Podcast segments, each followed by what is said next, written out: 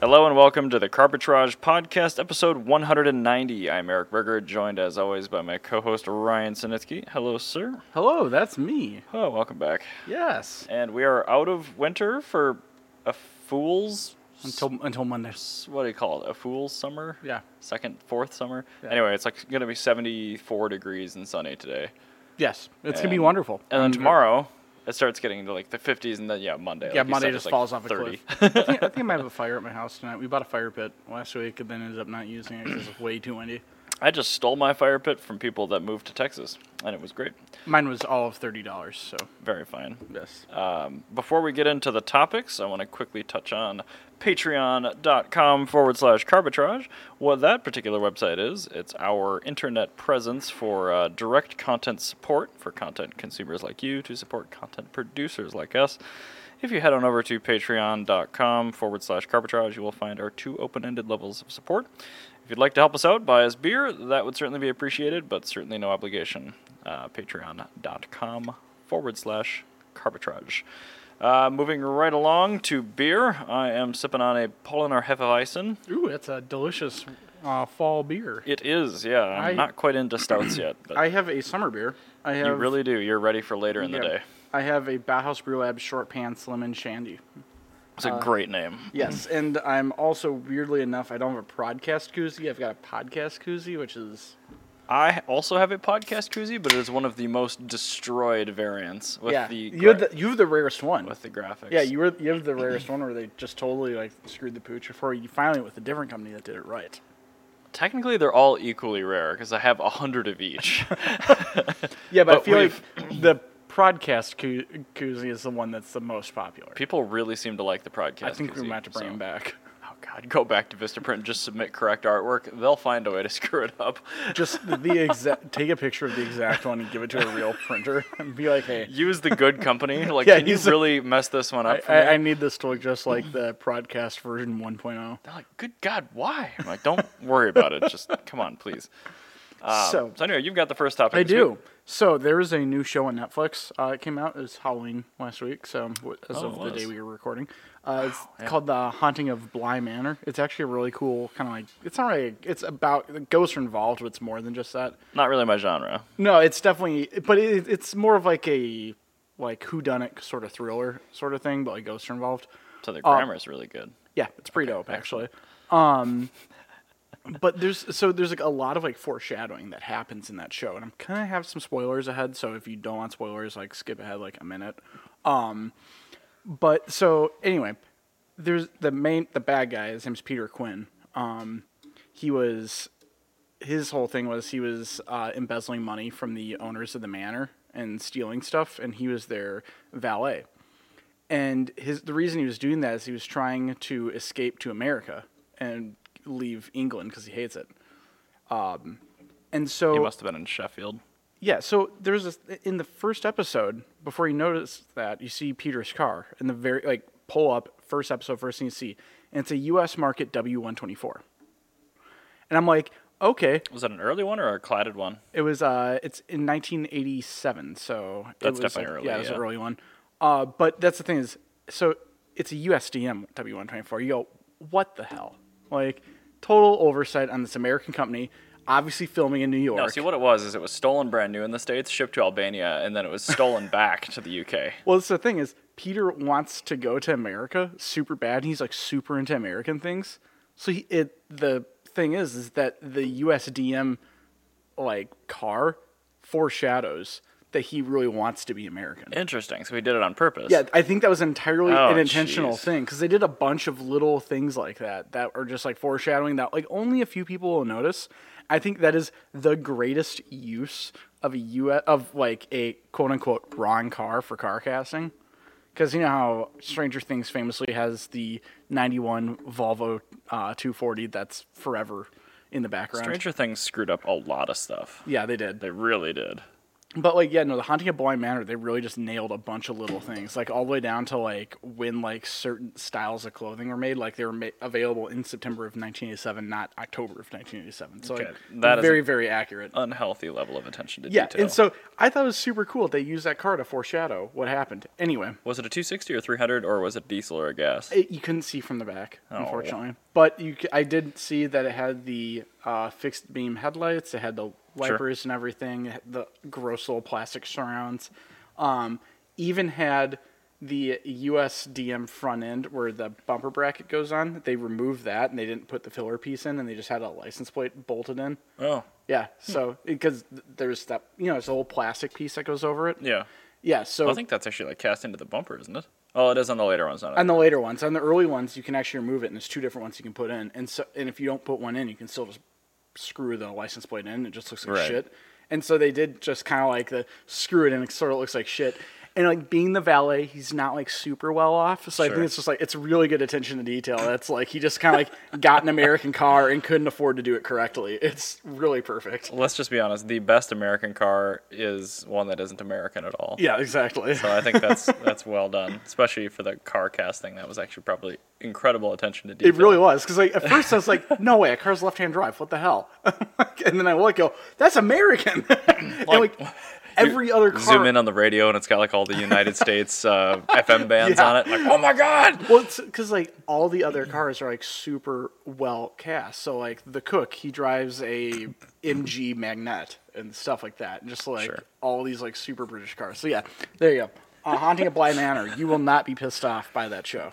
Oh my god! All right. I mean, I'm I'm personally not gonna watch it, but I do recommend that if you're Yes. into that kind of thing. If you if you're into like spooky like thriller stuff, well, actually, maybe I will watch it like next Halloween because I don't really have anything I want to watch on Halloween. People are like, Yeah. watch Hocus Pocus. I'm like, I don't It's- even know what that is. it's honestly it's not like a scary like ghost like oh my god it's this horrifying Sure. movie. it's like really what it is is it's more of like a who done it who stole these things thriller but there's also a ghost that's thrown in there there's also a gay love story which is pretty cool yeah pretty dope So show Modi's in it. Okay. fantastic mustaches and throughout Soup strainers. yeah soup strainers oh yeah they're great so it's a good show You know where else you'll find fantastic mustaches? Hmm. The East Coast. oh And on the East Coast, this is a horrible segue, I apologize, is Massachusetts. yes it is I'm bringing them up only because, and I do mean only because, their uh, political folks were actually able to pass 75% in a right to repair act thing that's very significant for automotive applications. Oh, that's actually that's so because I know GM for a long time they've been trying to make it illegal to modify their vehicles. yeah, they're basically just John Deere for the road. yeah. Oh my god, that's awesome. So that's actually really funny because I think But anyway, the legislation basically is targeting like the ability for customers to buy tools and use them themselves to deal with the electronic facets it. of modern vehicles. Massachusetts is a blue state. That's what I thought. well, of course it is. It's on the coast. well, also they did something good for people. So Well, yeah. anyway, Oh my god. Well, So- we got what was it? we got uh, eight minutes in before we mentioned anything political. hey, so I didn't talk about the thing the that's election. Great. Anyway, Thing. I love how you avoided the name and then you're like, you know, the the thing, the election.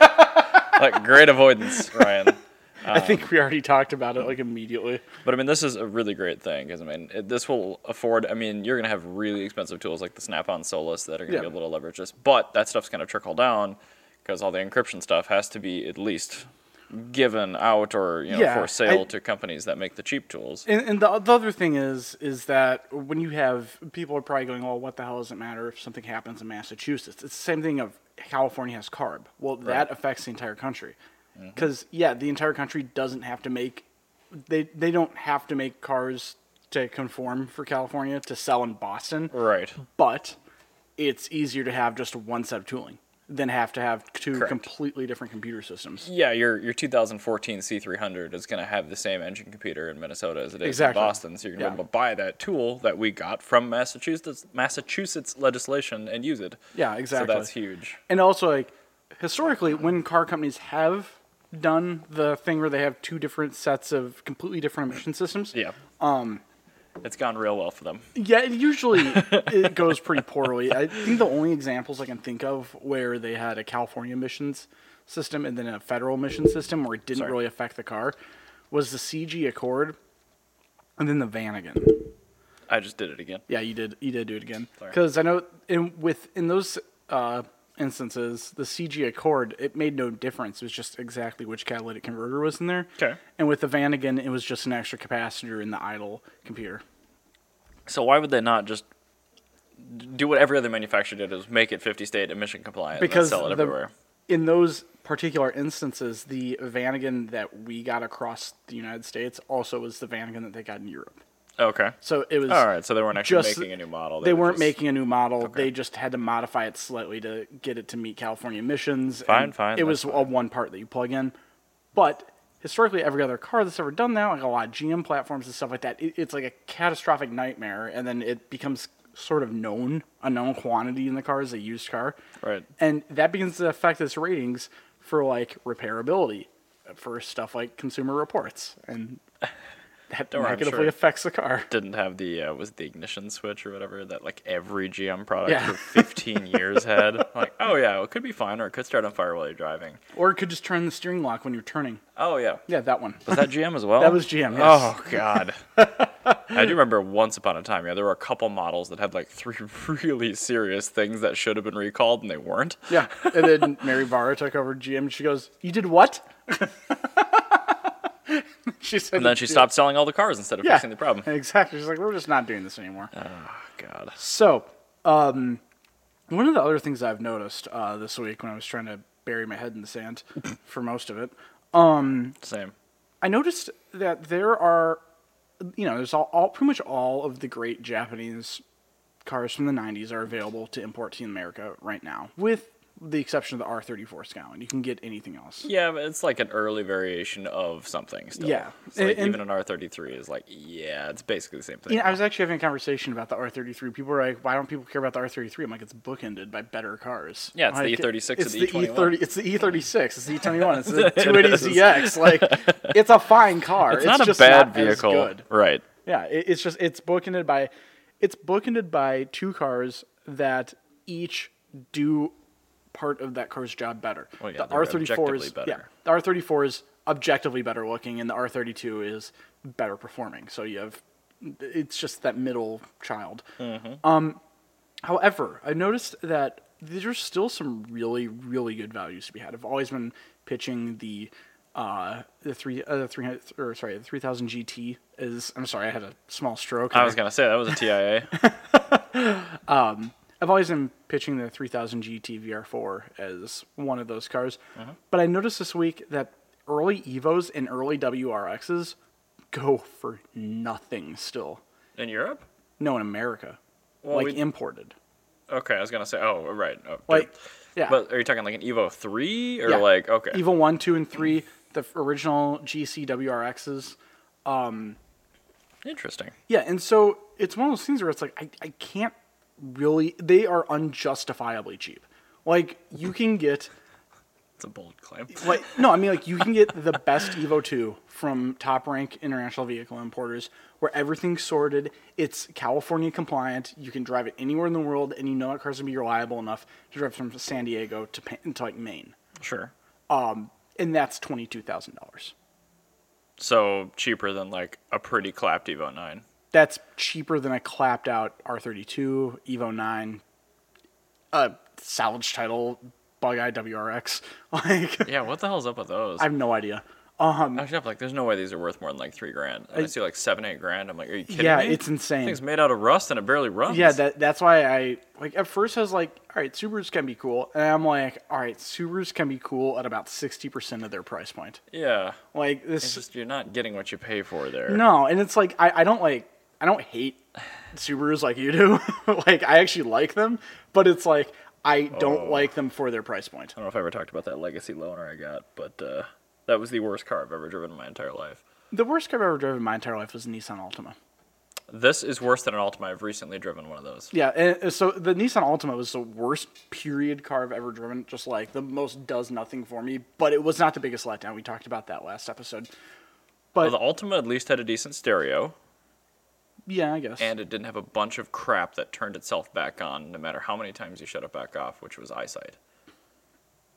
that system. I shut eight things off in the infotainment every single time I turned the car on. Oh yeah, you have to do that. Yeah. And the engine was terrible, Yeah. and the handling was suicidal. The stereo was terrible. Yeah, they're, they're pretty bad. The seats like looked like they were going to be amazing, but they No, ended they up being a huge letdown.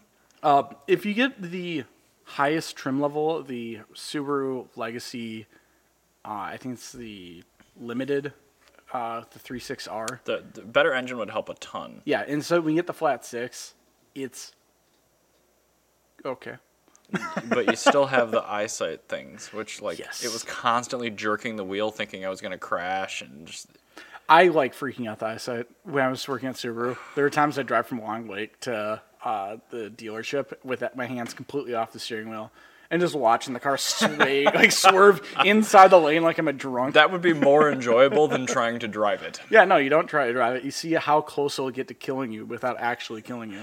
But anyway, I didn't mean so, to derail that, yeah. No, it's all right. Um, so with these Evos and WRXs, uh, I would say that these are definitely a great investment car. Mm-hmm. If you were looking for a car that you can enjoy and that's going to appreciate in value, because this is the thing, these are the cars. Like you, people wonder why don't we have? Why did not we not have Supras? Why did we not have RX sevens, NSXs, all that stuff for the longest time? It's because the Evo and the WRX killed them. The Evo and the WRX outperformed them in every single metric and did so with a 2 liter engine, which put them in a lower tax bracket. And those were the good two-liter engines. Yes. the early 4Gs and the closed deck. Yeah, exactly. Like those are actually reliable cars. Yeah, those. So these are the best cars, and I think the only thing that kind of lets down the Evo one, two, and three is the fact they have relatively plain Jane body styling. yeah. But- they're pretty bad. But that's the thing. The four is coming available next year. I think it might be even this year. Yeah, and then you have the five and the six. I think when those The six start is hitting the decent, market, too, yeah. those are going to really be where they hit their stride. Uh, because the five and the six were the ones; those are the ones with the big taillights in the back that weren't. They didn't just look like a Mirage. Um, Well, they as kind of much. still look like a. They Mirage. did, kind of, not as much, but um, those are the ones where they're really going to be much more desirable than the early ones. I think that the early ones still are something to invest in now because they're still a very sought after car. And I I still think, think I'd take an Evo three. I, yeah, I think mine mine would probably be the Evo Five.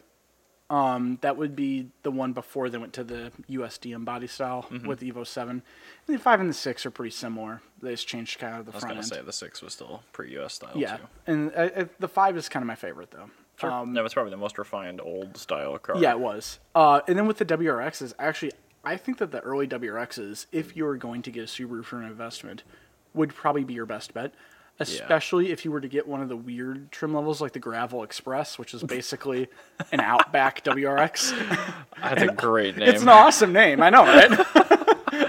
but What do you drive? Well, I drive a gravel express. But a uh, the Gravel Express is, is basically a Subaru Outback uh, wagon Oh, it's a wagon. WRX. Yeah. If you Oh. look, Google a gravel Okay. a, w, a uh, Subaru Gravel Express real quick, and uh, you'll see what I'm talking about. Like they're literally just a GC WRX wagon Outback Oh yes, with a they bull are. bar and like a uh, fifth wheel on the back, like a, a tailgate mounted spare tire. Talk about an unpretentious WRX. Oh my god. yeah, it says Oh. Gravel Express. They're pretty awesome. Okay, this is as cool as a little red express truck. Yeah, they're pretty rad, and they're they're all wheel drive.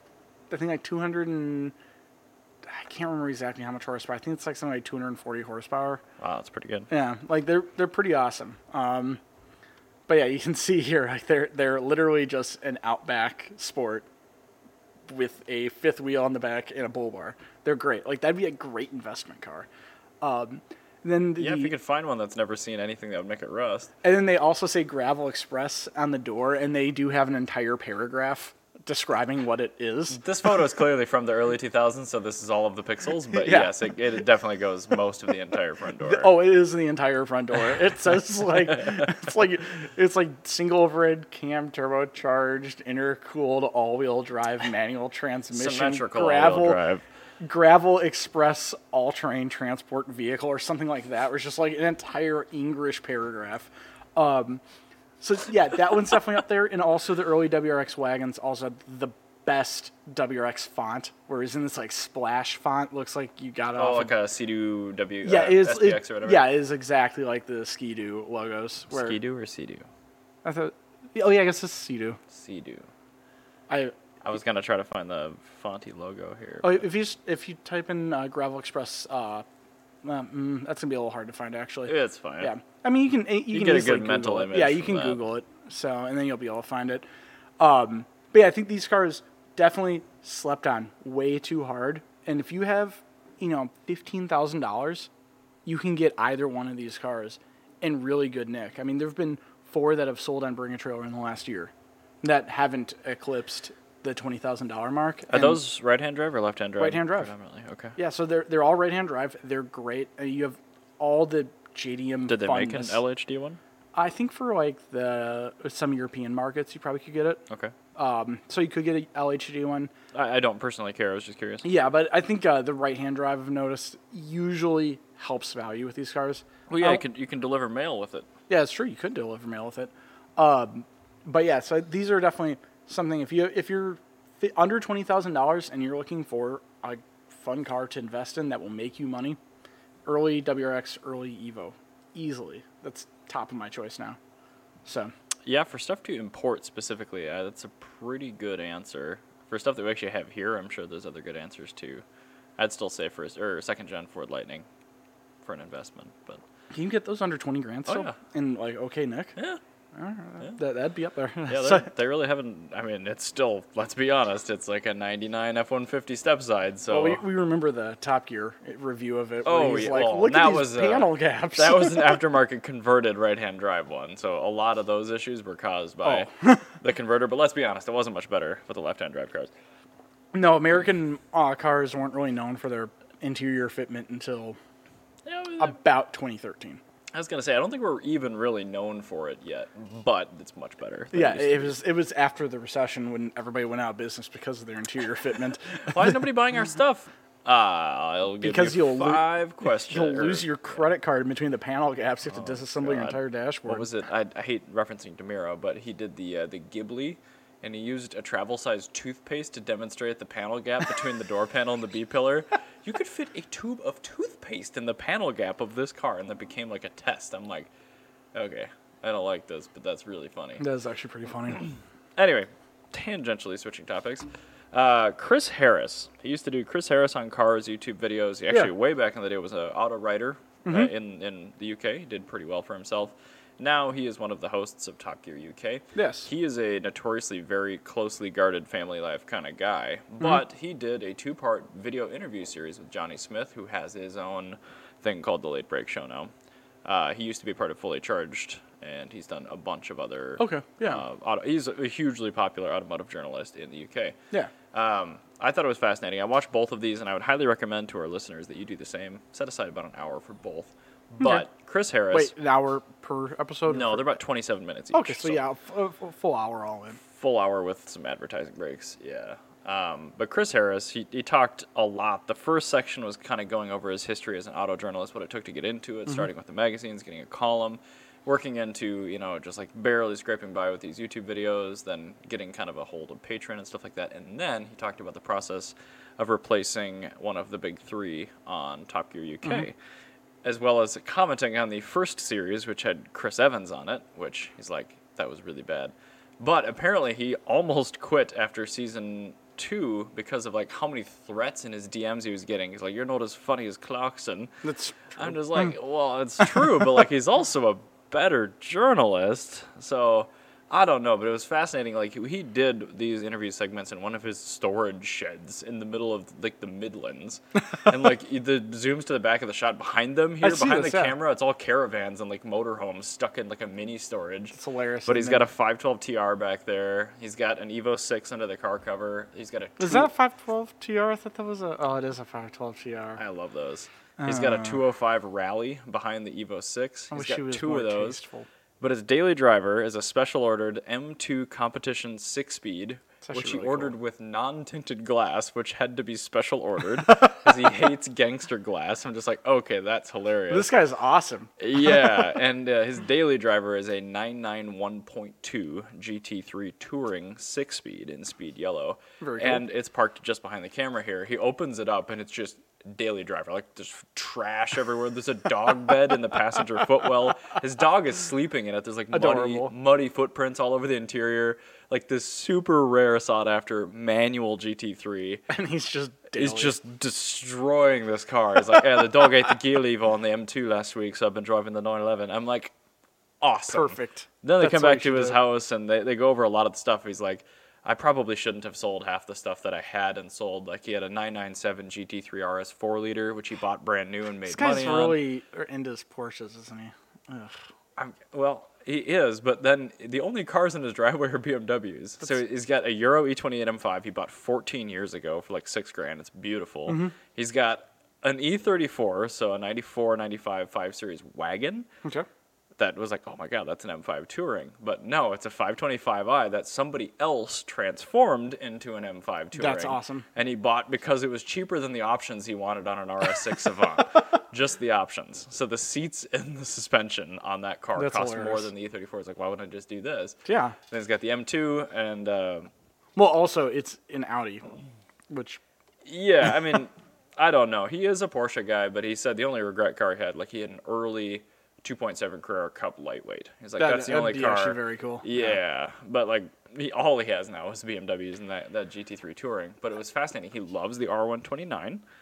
wonderful. I've just never heard anyone else say that. yeah, no, that's honestly a great car. The only people that don't like the R129 Yeah. are people that have not driven an R129. Or even like looked at one. Like it's Like a really handsome If car. if you really pay attention to the R129, that is a great car. Like, It's a, like objectively great car. Uh huh. And he was even specifically talking like he saw one on Auto Trader UK that was like cheap. It was an early 280, which Oh. we didn't even get here. yeah, it's, uh, It's like it was the rubbish one, but I wanted it so bad. was it manual? Uh, 280 probably was. yeah, as I say, like that would be like the one to get. if you Every time a 300 SL24 five speed comes up for sale, I'm like, God, I should buy get- that. you really should.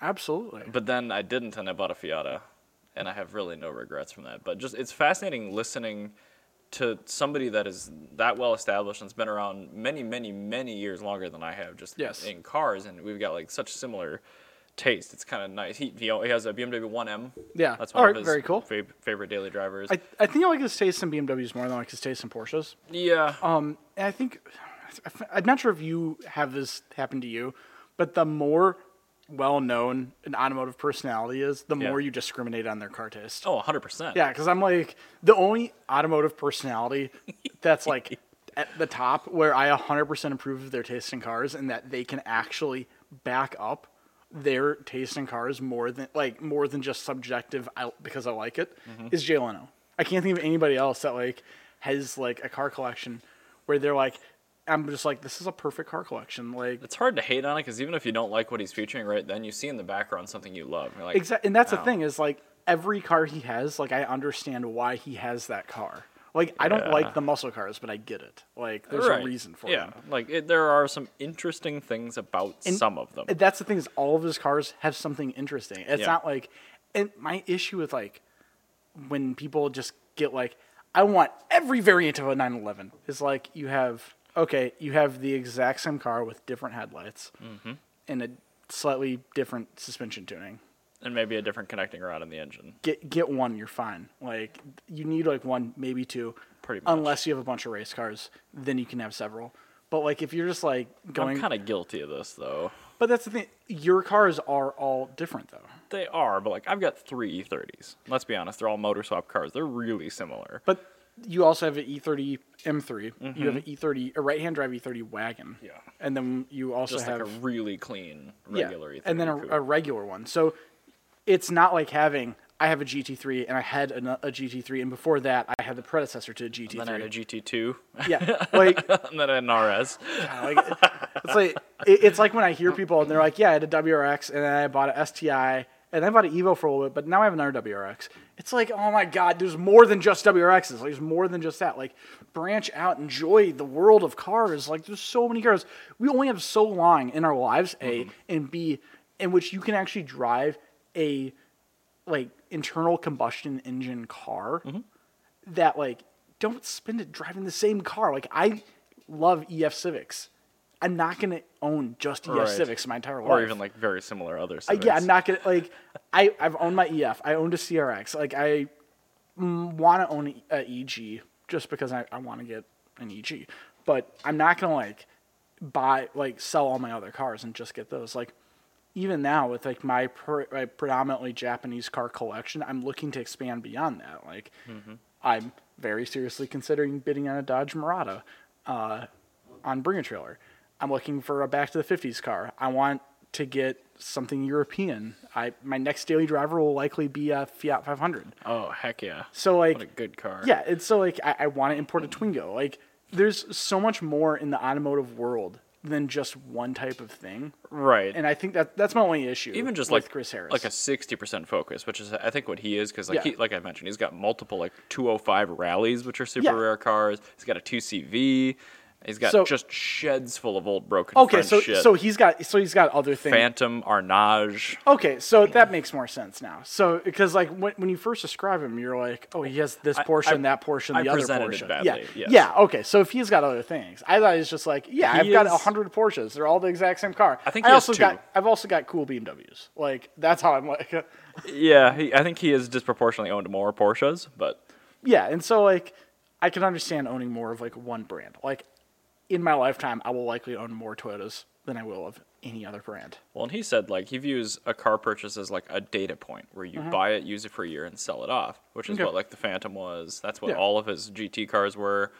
And like I get it. I mean, you have some long term hold stuff, but like I that's something I actually should consider. Like use something for a year and then just even if you love it, get rid of it, and get something else. That's that, that's from a little I have trouble with that because um when I look at classic cars in particular, it's very hard for me to say I want to get rid of this. I want to like just use it and enjoy it cuz I want to be like, you know what? There's you you can't just like get to know a car in a year. Like there's stuff in my van that I'm like just discovering are weird quirks about it like now and I've had that car for 4 years. I barely even get something fixed in the first year. Yeah, like so it's one of those things where it's you know, yeah, you can have it in the first year, but you don't you don't get to know the car. Well, and we had the luxury of not having to get rid of the car either. And that's true. And I think an- another thing that's also very important about cars is daily drive it as much as you can. Oh, 100%. Like whatever car you have, if you own it at all, use as much as you can. Not because cars, you know, should be used this, that, and the other thing, but no, like if you own it, you want to get to know it. You, it's like looking at artwork. If you, you're not gonna just like buy the Mona Lisa and walk past it. You're gonna buy the Mona Lisa and actually look at it, because you want to know the weird things about it. Right. You don't want to just say, "I've got the Mona Lisa." Like no, I I was investigating the lower brush strokes on, on her cheek today. And I yeah, saw- y- but I mean, like for real, Right. like that's like y- you you're actually going to get joy out of it by experiencing it, and with a car, you experience it by using it in Right. all ways, on weekends, in traffic, in the McDonald's drive-through, Oh, wherever yeah. you want. Oh, I've taken absurd stuff through drive thrus And that's the thing is like you need to be able to do that with your car. Like when I own a Duesenberg, hundred percent guaranteed that shit's going through a drive-through at some point, like without question. That's gonna have a burnout done in it, in front of a bunch of donks. Like I'm gonna do hilarious things with my car because I want to enjoy my car. Like so, I do appreciate him. He does have good taste in cars, except for the 512 TR. I love the a bit 512 rubbish. TR. He said he wanted either a Testarossa or a TR, and this one came up first. I would get the Testarossa. I would get the TR. Mm. no Much better looking car. Anyway, so um, speaking of the 512 TR, uh, my only issue with that car is the front end and the front bumper in particular. And there's a lot of cars actually that have this issue where the front bumper is not that good. I own one. Well, I don't own it, but there's one in my garage at home. Yes, there is one in your garage at home that's example of this. I want to talk about what car do you think looks best with the bumpers removed? Conversely, what car looks worst with the bumpers removed? So this is a tough one, but the car that looks best with the bumpers removed is the 1974 to 1976, specifically BMW E10 2002, because the Yes. crash bumper is stuck out like a foot in the front because the front end of the car is at like a pie-shaped angle, and they needed it to be a certain distance from the frontmost part of the bodywork. just, like, way so over like the- there's just two bumper shocks that stick out. I shit you not, like a foot. Literally, no, you're not exaggerating. It is literally a foot because you also have to think about the fact that it also has to be able to absorb five miles an hour of impact before Yeah. it damages the bodywork. Exactly. I mean, yeah, it's like you get It's four hard to inches of find a compression and like eight inches. Th- yeah. Wait, there's one right there. oh yeah. Look at that. That guy mounted his fog lights, and I'm genuinely concerned because all of the wiring for his fog lights are completely exposed to the elements. There's much. nothing to stop that. But wa- very wind from easy getting to on that. install the wiring. Yeah, I mean, very. e, You can sit down. You can take a nap. But It's it's, great. just converse. I mean, the the early cars, how the body was intended to be looked great, and that looks terrible. Um, I'm gonna go with my old standby of car, the worst looking car that turns into the best looking car, the Datsun B210. Let me Google it. Oh, interesting. Oh, okay. Yeah, that that car looks like an absolute butthole with its bumpers on. I hate those bumpers. And then as soon as they're Oh, removed, there's a photo of the bumpers. those are just tragic. it's it's the same thing where it's the uh, That was sharp a Oh, car no- that was engineered to not have them. No, not at all. And then they just put it on, and it, it sticks out a long ways. You can even see where the Japanese bumpers would sit. yeah. But um, if you look up now, if you go back and you just type in, if you add race car after Datsun B210, you'll see them without bumpers, and they look great. The internet is not behaving You well. just type type in. Uh, Well, this one's got like Japanese bumpers. yeah, but I mean, just like we're talking about like, bumpers removed, not adding other bumpers. there we go. That one's got bumpers. Does Those it? are Japanese bumpers. Ah, fine.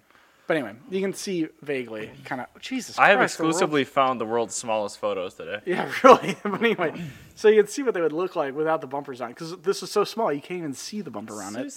But um, when you remove the bumpers on, they suddenly turn to an, an objectively good-looking car.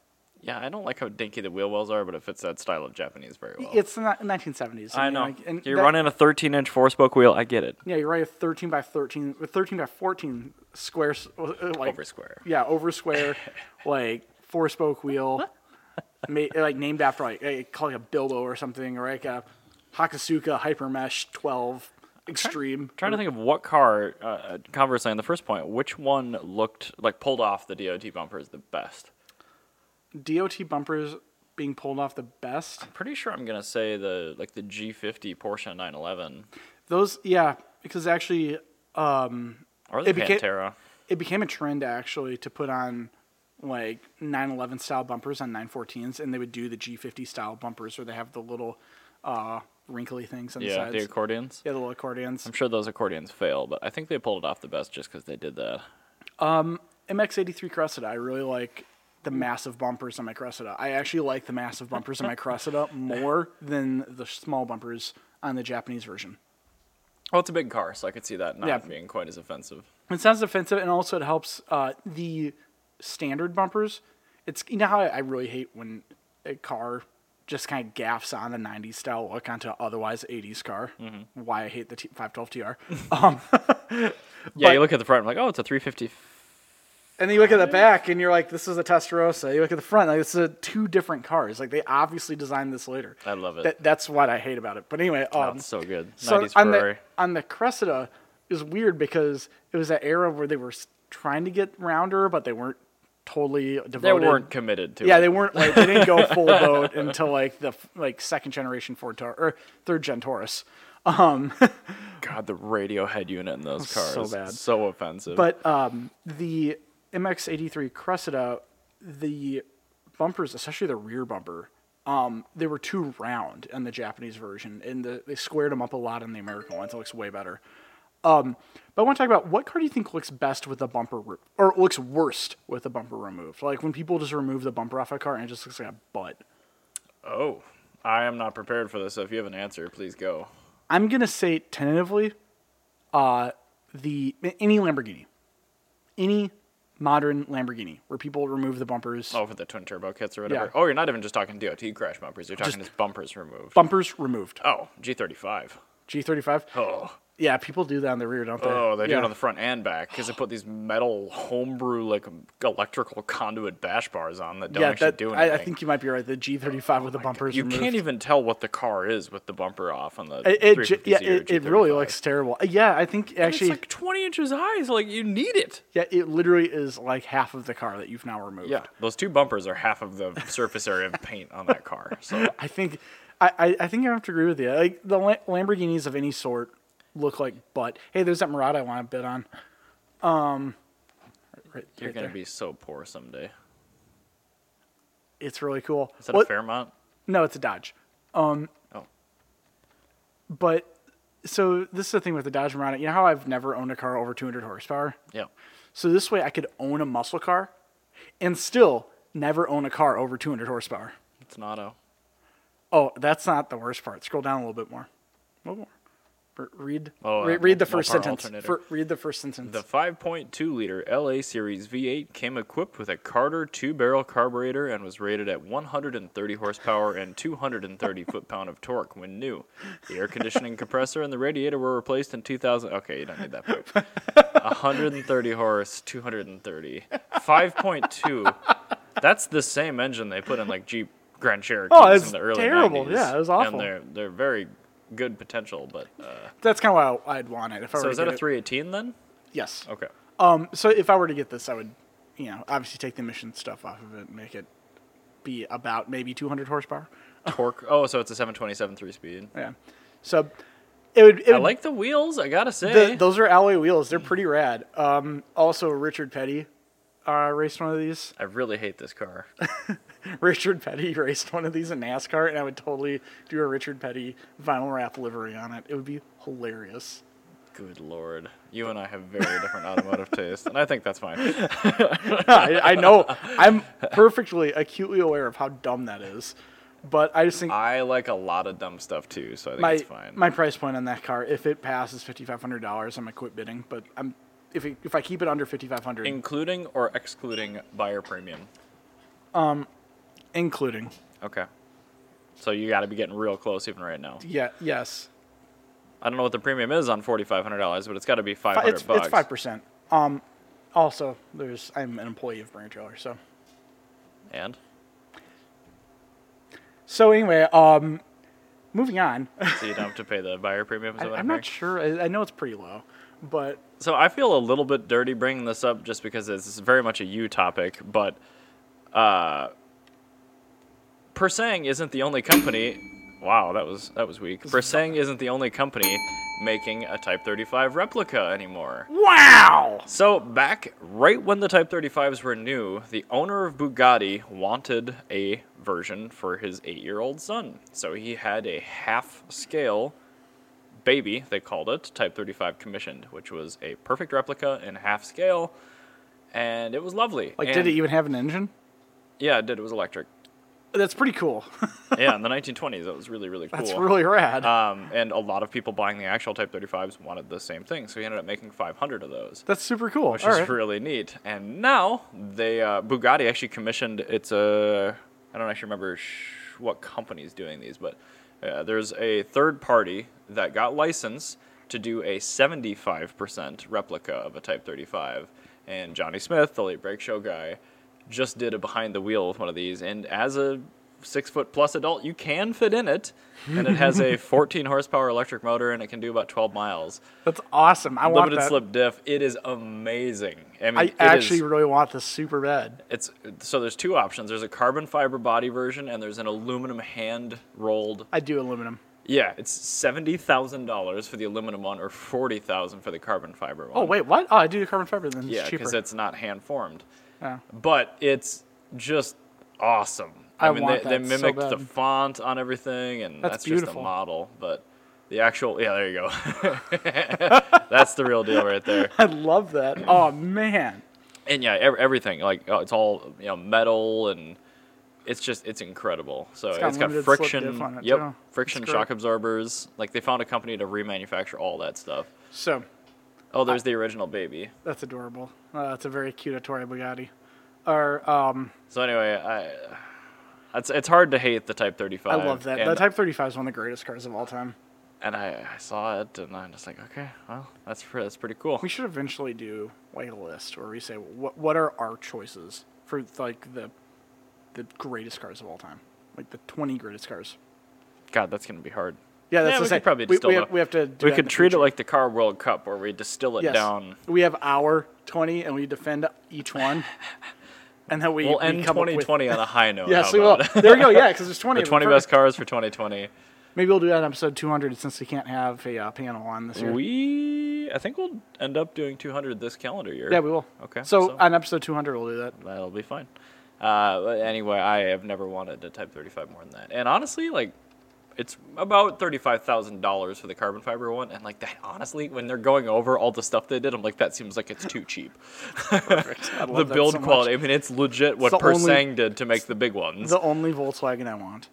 it's literally the only Volkswagen in the world that I want even a little bit. And like you, there's there's two different trims too. There's a like a Vitesse and uh, I don't even remember. There's but trim levels. One, one of them is like the race spec, and the other one is the civilian spec. So it has indicators and lights. I'm like, you know, somebody's gonna road rage that thing. And Oh run it. yeah, hundred percent. I would totally that. I am, I am person. I would do that. it will do 42 miles per hour with the speed key in it. Yeah, I could do that. I, I Mm-hmm. could, I could use that because I live in St. Paul. I Mm-hmm. don't need to like leave the city. It would be amazing. This and will- you this c- could be you my could new daily. absolutely register that somehow. I yeah. Oh guarantee yeah, it. absolutely. No, it's great. I love Go that. so to the much. DMV, like, what is it? We can't register this. You don't have a title. I'm like, just c- come outside. Hold on, come outside. you telling this car no, you can't road register me? Like, oh, it's so cute. I wonder. Hmm, actually, I bet you probably could. Um, I wonder if you could just like. I wonder how much money it would cost to just get like. A, we could probably just get like any crappy car VIN, just stick a VIN plate Yeah, on 'cause it. that's and say, this is an legal." Altima. Okay. Oh, cries in R34. Ugh. So definitely, we're not condoning anyone swap VINs on cars, but it is a thing that people have done in the past. Yeah, Uh, I mean, but- you, you could just make that uh, Altima. I guarantee if you found like a Model T road reg VIN and plate, no problem. yeah, this no would- problem. That's yeah, a Model easily. T. Yeah, that could easily be a Model T or something where it's like, if you could like modify it to like fit on that chassis Yeah. or something. Yeah. yeah. But So, anyway, I dig That's that a very lot. cool. I'm a big fan of that. has a hot swappable battery pack, uh, just a bunch of real cool stuff. There's a lot of really cool like Euro market cars, you can tell that quarantine people are bored as hell because this kind of shit keeps coming out. and I'm fine with it. Yeah, Uh-huh. smart people being bored is fine. Yeah, so like I want to get this. I want to get the Nobe. Um, if you can just Google that again, because I forgot what that looks like. I need to know. That's that Romanian car. It looks like it's from the 1950s. Is it NOB? I can't yeah, remember. just say Nobe car, or Nobe 100. Images. Thank you. Images. And look at it. Oh yeah, I do. like Ah, this thing. man. it's so expensive though. I know, but they're really well made. Uh, yeah, but they're well, and it is. Oh my, g- dude, what am I searching by smallest photo ever? You must be. Um, but also they're either rear-wheel drive or all-wheel drive, Yeah, yeah. and they're three wheels, and they can do a three-wheel burnout. it's adorable. I know. Like that's a a great car. Like I want that. And I want it's- that it- really bad. It's already road registerable, so that, that's a huge leg up. God damn it! I really want that car. Just the question get a- is, do I want this? Do I want a Type 35 or this more? Like which one would be a better deal? Or do you want the thousand dollar electric thingy? oh, the uh, Chingling Amica. Changli Nameka. uh, yeah, that's up there. Like, I- Jalopnik keeps putting out videos on that thing, and it's hilarious. I yeah, have to th- watch. there's them. a the autocross one just made me there's happy. four dumb purchases I want to make, and they're all electric cars. I really want to get get a Changling Mecca. I want to get a Nobe. I want to get uh, that ty- that baby Bugatti, and I also really want to get a Mitsubishi IMIF to put on a Mitsuoka like front end, and then do the uh, do the Australian uh, the Australian hot rodding stuff that they do on them. That part I condone. Yes. I actually have a relevant thing for this conversation. Okay, tell I me. might be making a horrendously unuseful electric car purchase. What are you making? Nick Pappas, my friend who is Yes. moving from awesome St. Paul to Cambridge, Ew. is yeah, he's selling his Did he 500. knock somebody up or something? I don't think so. Jesus, why would he do that? I'm like, we'll go to Pole Shed. I'm like, yeah, you're also like two hours from civilization. so- Yeah, you're gonna have a pole shed. There's gonna be a meth kitchen in there. Anyway, nobody's buying 500Ds in Minnesota right now, apparently. And Oh, you I should. like, he was talking to me about. It. I'm like, dude, no one's buying anything right now. I was looking at that white one that's also for sale locally with How lower much i- miles. how much is that? They want five and a half grand. I'm like, I bet that would take 4,700 bucks. Like, dude, I'd take that for mine. I'm like, take. f- I- I wonder if I could w- walk up there. If I don't buy this Murata, I might buy that. go buy the 500 white electric. 500E. It's it's only got 50,000 miles, and they're they've been asking 5,500 for it for over a month. I would just walk up there with four grand, call it a day. They'll probably take 45, but they won't take less though. Which is still like the cheapest 500e in the country right now is what I paid for my gray one back Mm-hmm. in the day. It's $5,500. So I might do that and lease it to Corey for his commute. But anyway, Well, I'm not gonna lie. Like that, that's honestly a 500e. Like I was saying, that it might get a Fiat 500. A f- It's either a 500e or an Abarth. So like, there's no in between. I'm either getting the best fuel fuel e car or the best electric. the NA ones are so good. They're such better city cars. The turning radius is like two feet shorter. This is the thing though. Is Get a 500e. we're well, Where you live, get a 500e. yes, no, that I agree. The 500e, as far as getting a petrol car at this point, Yes. now that I don't effectively have a commute, um, buying a petrol car, I now want to get whatever the best variant is because So 500e. Well, no, I mean The best petrol variant of a 500 is a 500e, yes, but um, powered by a gas generator. instead of getting the car that's like you know, oh, this is the most I you know, argue fuel. that the Abarth is not as good as the regular gasser to drive, not even close. Yeah, I've driven both of them, and I, I see where you're coming from. I think the non-turbo one you drove was a Pop C with an auto, though. yes, it was. Um, That's a hugely different car. Well, so all right, this is my thing is with, with petrol cars and internal combustion cars, there's only 15, 20 years in which we're going to be able to reasonably have those as daily drivers. And I'm kind of getting to a point where it's like, if I'm going to get one, I want to get the most ridiculous one I can. I want the one that doesn't have them all so four. get something pre-war. Eventually, yes, But but just do that now. I can't afford it Well, then keep driving the van. because if I if I get a pre-war car right now, it's going to be like a Plymouth. It's going to suck. Plymouth didn't get good until they started putting Hemis into everything. I'll just put a Hemi in an old one. That's a good point. We might do that. Just keep driving your van until you can afford the real deal. On that tremendous bombshell, thank you for listening. We'll catch you guys next week. Thanks for listening. It's on. I don't like it.